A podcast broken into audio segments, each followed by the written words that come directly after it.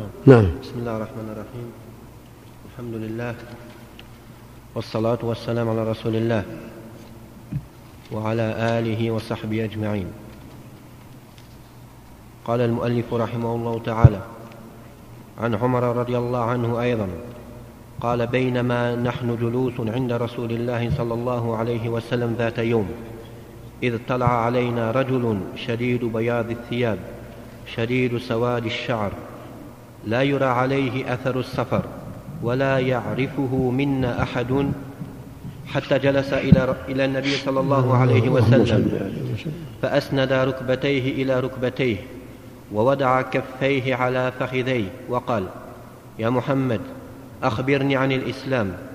فقال رسول الله صلى الله فقال رسول الله صلى الله عليه وسلم اللهم صل عليه الإسلام أن تشهد أن لا إله إلا الله وأن محمدا رسول الله وتقيم الصلاة وتؤتي الزكاة وتصوم رمضان وتحج, وتحج البيت إن استطعت إليه سبيلا.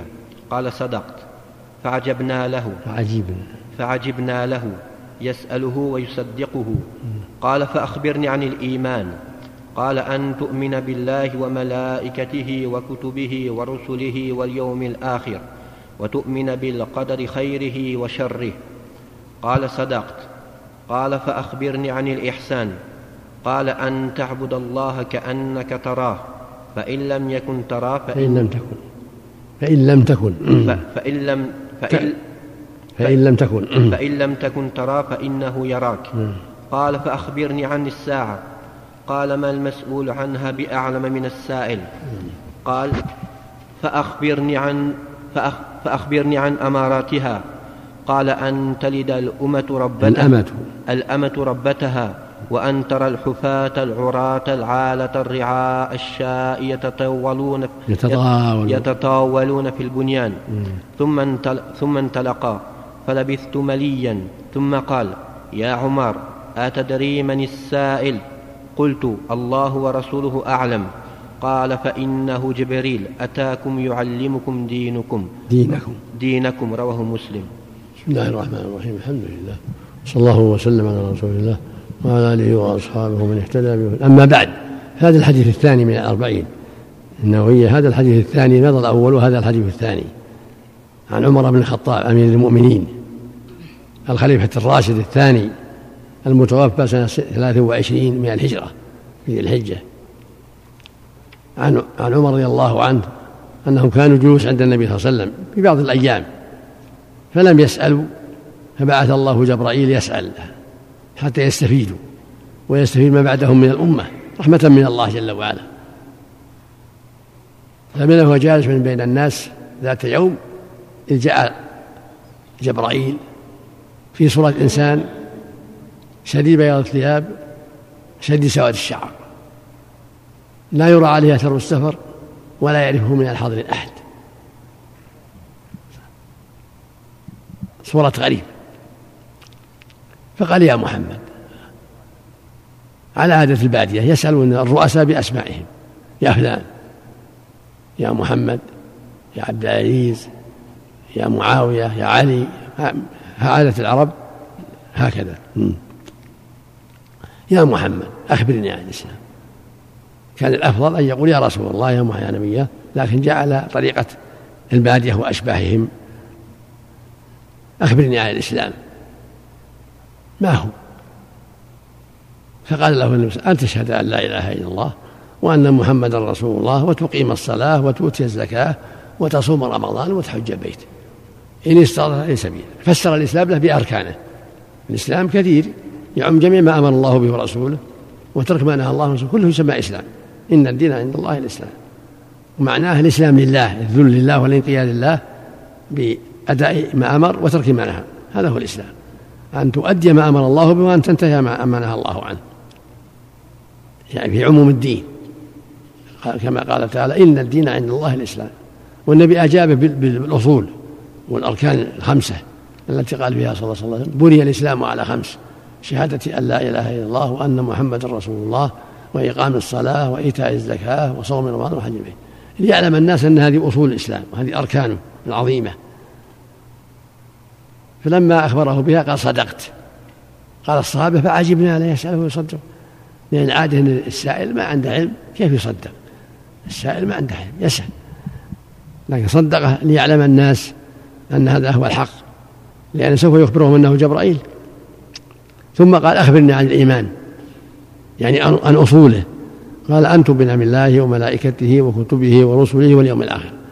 وتؤمن بقدر خيره وشره. هذه أصول الإيمان. ولا الإيمان يشمل الدين كله. يشمل جميع الدين. يشمل الصلوات والزكوات والصيام والحج والشهادتين والجهاد وغير هذا من أوامر الله. كما يشمل ترك ما نهى الله عنه. كله يسمى إيمان. كما قال النبي صلى الله عليه وسلم الإيمان بضع وسبعون شعبة. أو قال بضع وستون شعبة. فأفضلها قول لا إله إلا الله. وأدناها إماطة الأذى عن الطريق والحياء شعبة من جميع الإيمان يشمل كل ما أمر الله به ورسوله وترك ما نهى الله عنه ورسوله. لكن أراد أن يبين الأصول التي يرجع إليها الإيمان وهي ستة أن تؤمن بالله أنه ربك وإلهك معبودك الحق وأنه الخلاق العليم وأنه ذو الأسماء الحسنى والصفات العلى لا شبيه له ولا كفو له ولا ند له. وملائكته تؤمن بملائكة أن لله ملائكة ملائكة معروفين في طاعته وتنفيذ أوامره سبحانه وتعالى. خلقهم الله من النور.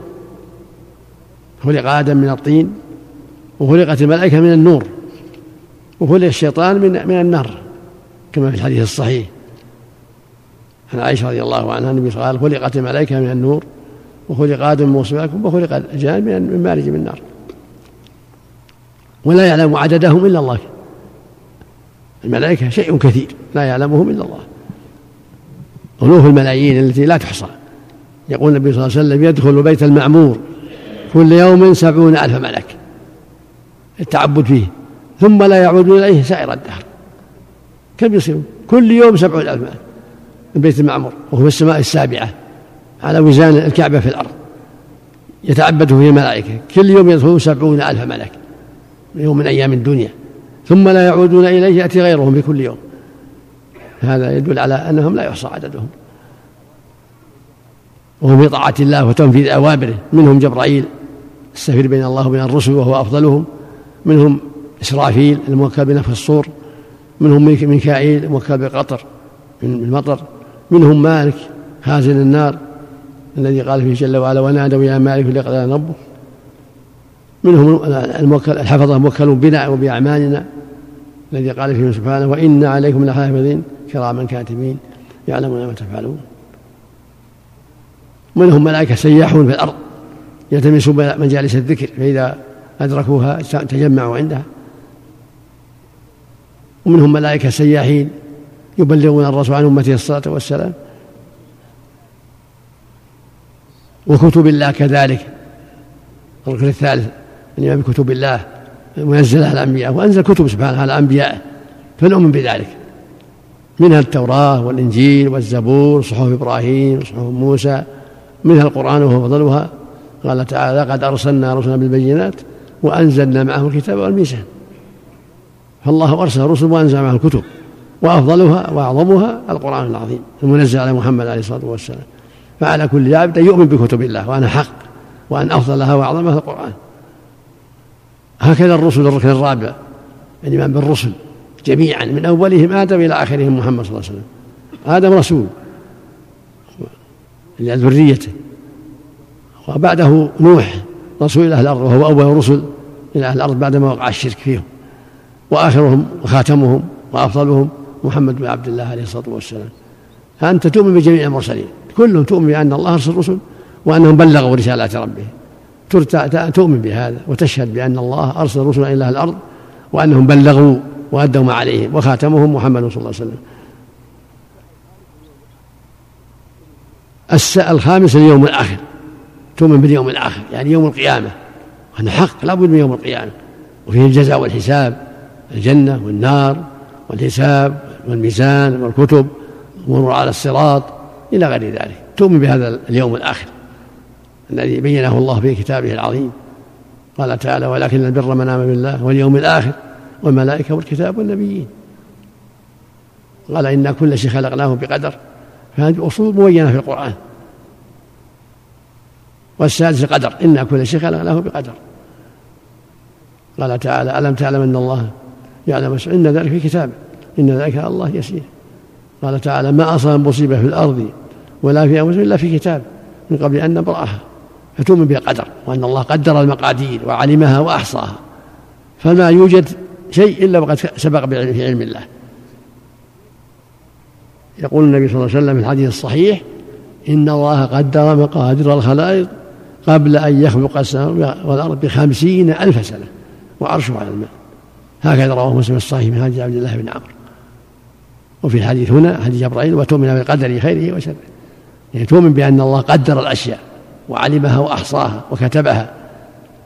ما يكون في الأرض أهل الجنة وأهل النار وما يكون من المصائب وما يكون من الفتن والقتال وغير ذلك كله مقدر كله مضى في علم الله.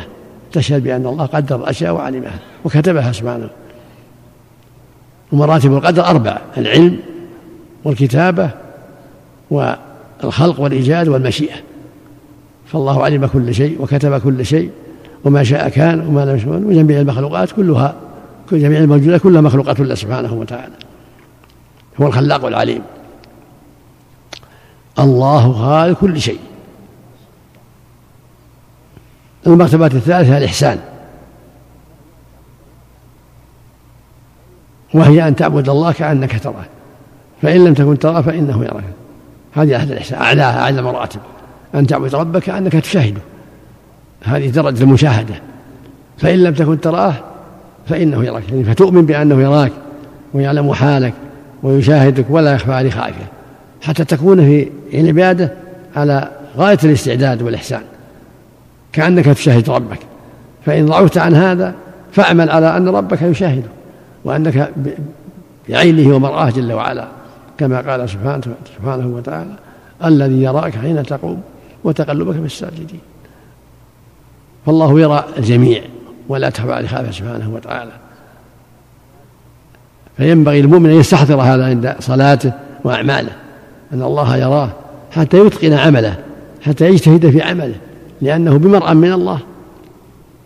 ولهذا صارت هذه الدرجة هي الدرجة العليا الإحسان. أن تعبد الله كأنك تراه. فإن لم تكن تراه فإنه يراك. تمت المراتب الثلاث الإسلام وهي العامة ثم الإيمان وهي الأخص ثم الإحسان وهي أخص الأخص. وهي المرتبة العليا التي تخص خواص المؤمنين.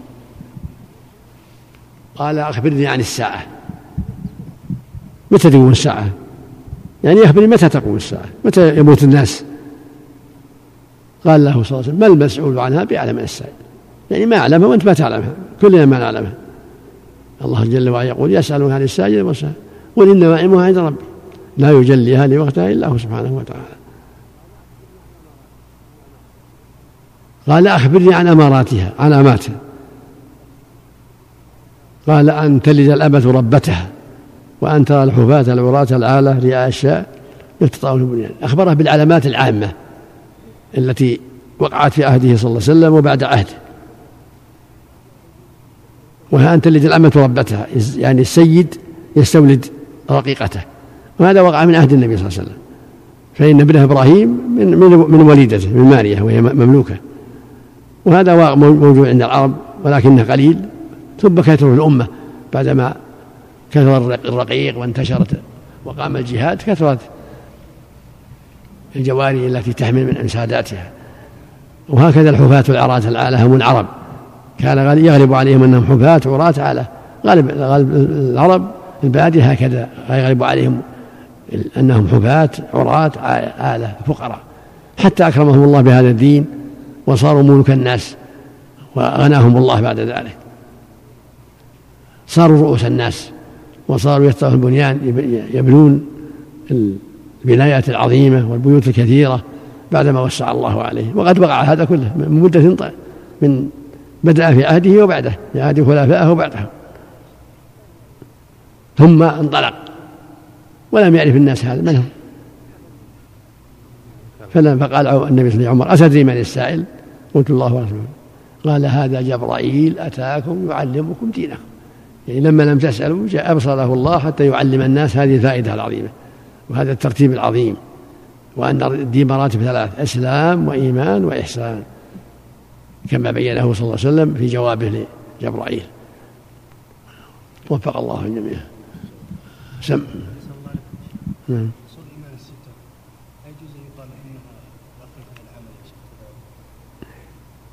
العمل يدخل في الإيمان هو إسلام وإيمان كما تقدم لكم. يقول الإيمان بعض سبعون شعبة تقدم في تقرير كلام هذه أصول الإيمان. والإيمان يشمل الدين كله والإسلام يشمل الدين كله. لكن النبي أخبر بأصوله. أصول الإسلام خمسة أركانه وأصول الإيمان ستة هذه الأركان. وأما جنس الأعمال تدخل في الإسلام وتدخل في الإيمان. فالإسلام الكامل يسمى إيمانا ويسمى إحسانا إذا كمل. لكن هذه أصول الإسلام خمسة وأصول الإيمان ستة. وجميع أعمال الإسلام التي أمر الله بها وترك المعاصي داخلة في الإسلام والإيمان.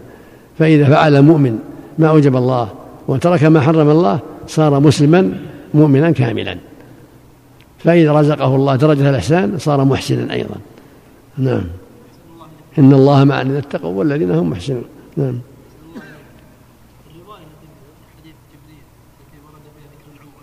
نعم. الرواية التي في حديث جبريل. فيها ذكر العمرة مدى صحتها إيش؟ يقول رواية ذكر العمرة في حديث جبريل. قال وأن تعتمر هذه رواية أخرى في عند الدار قطني وابن خزيمة. وأن تحج وتعتمر.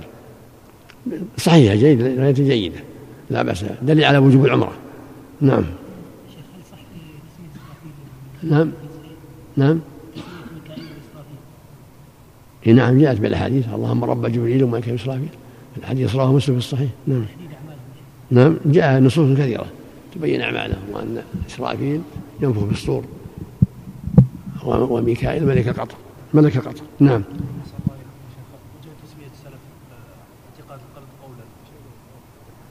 إقراره. وعمله الخوف والرجاء عملا. إقرار سمى قوله نطق كنطقة يعني كان نطق بهذا. نعم.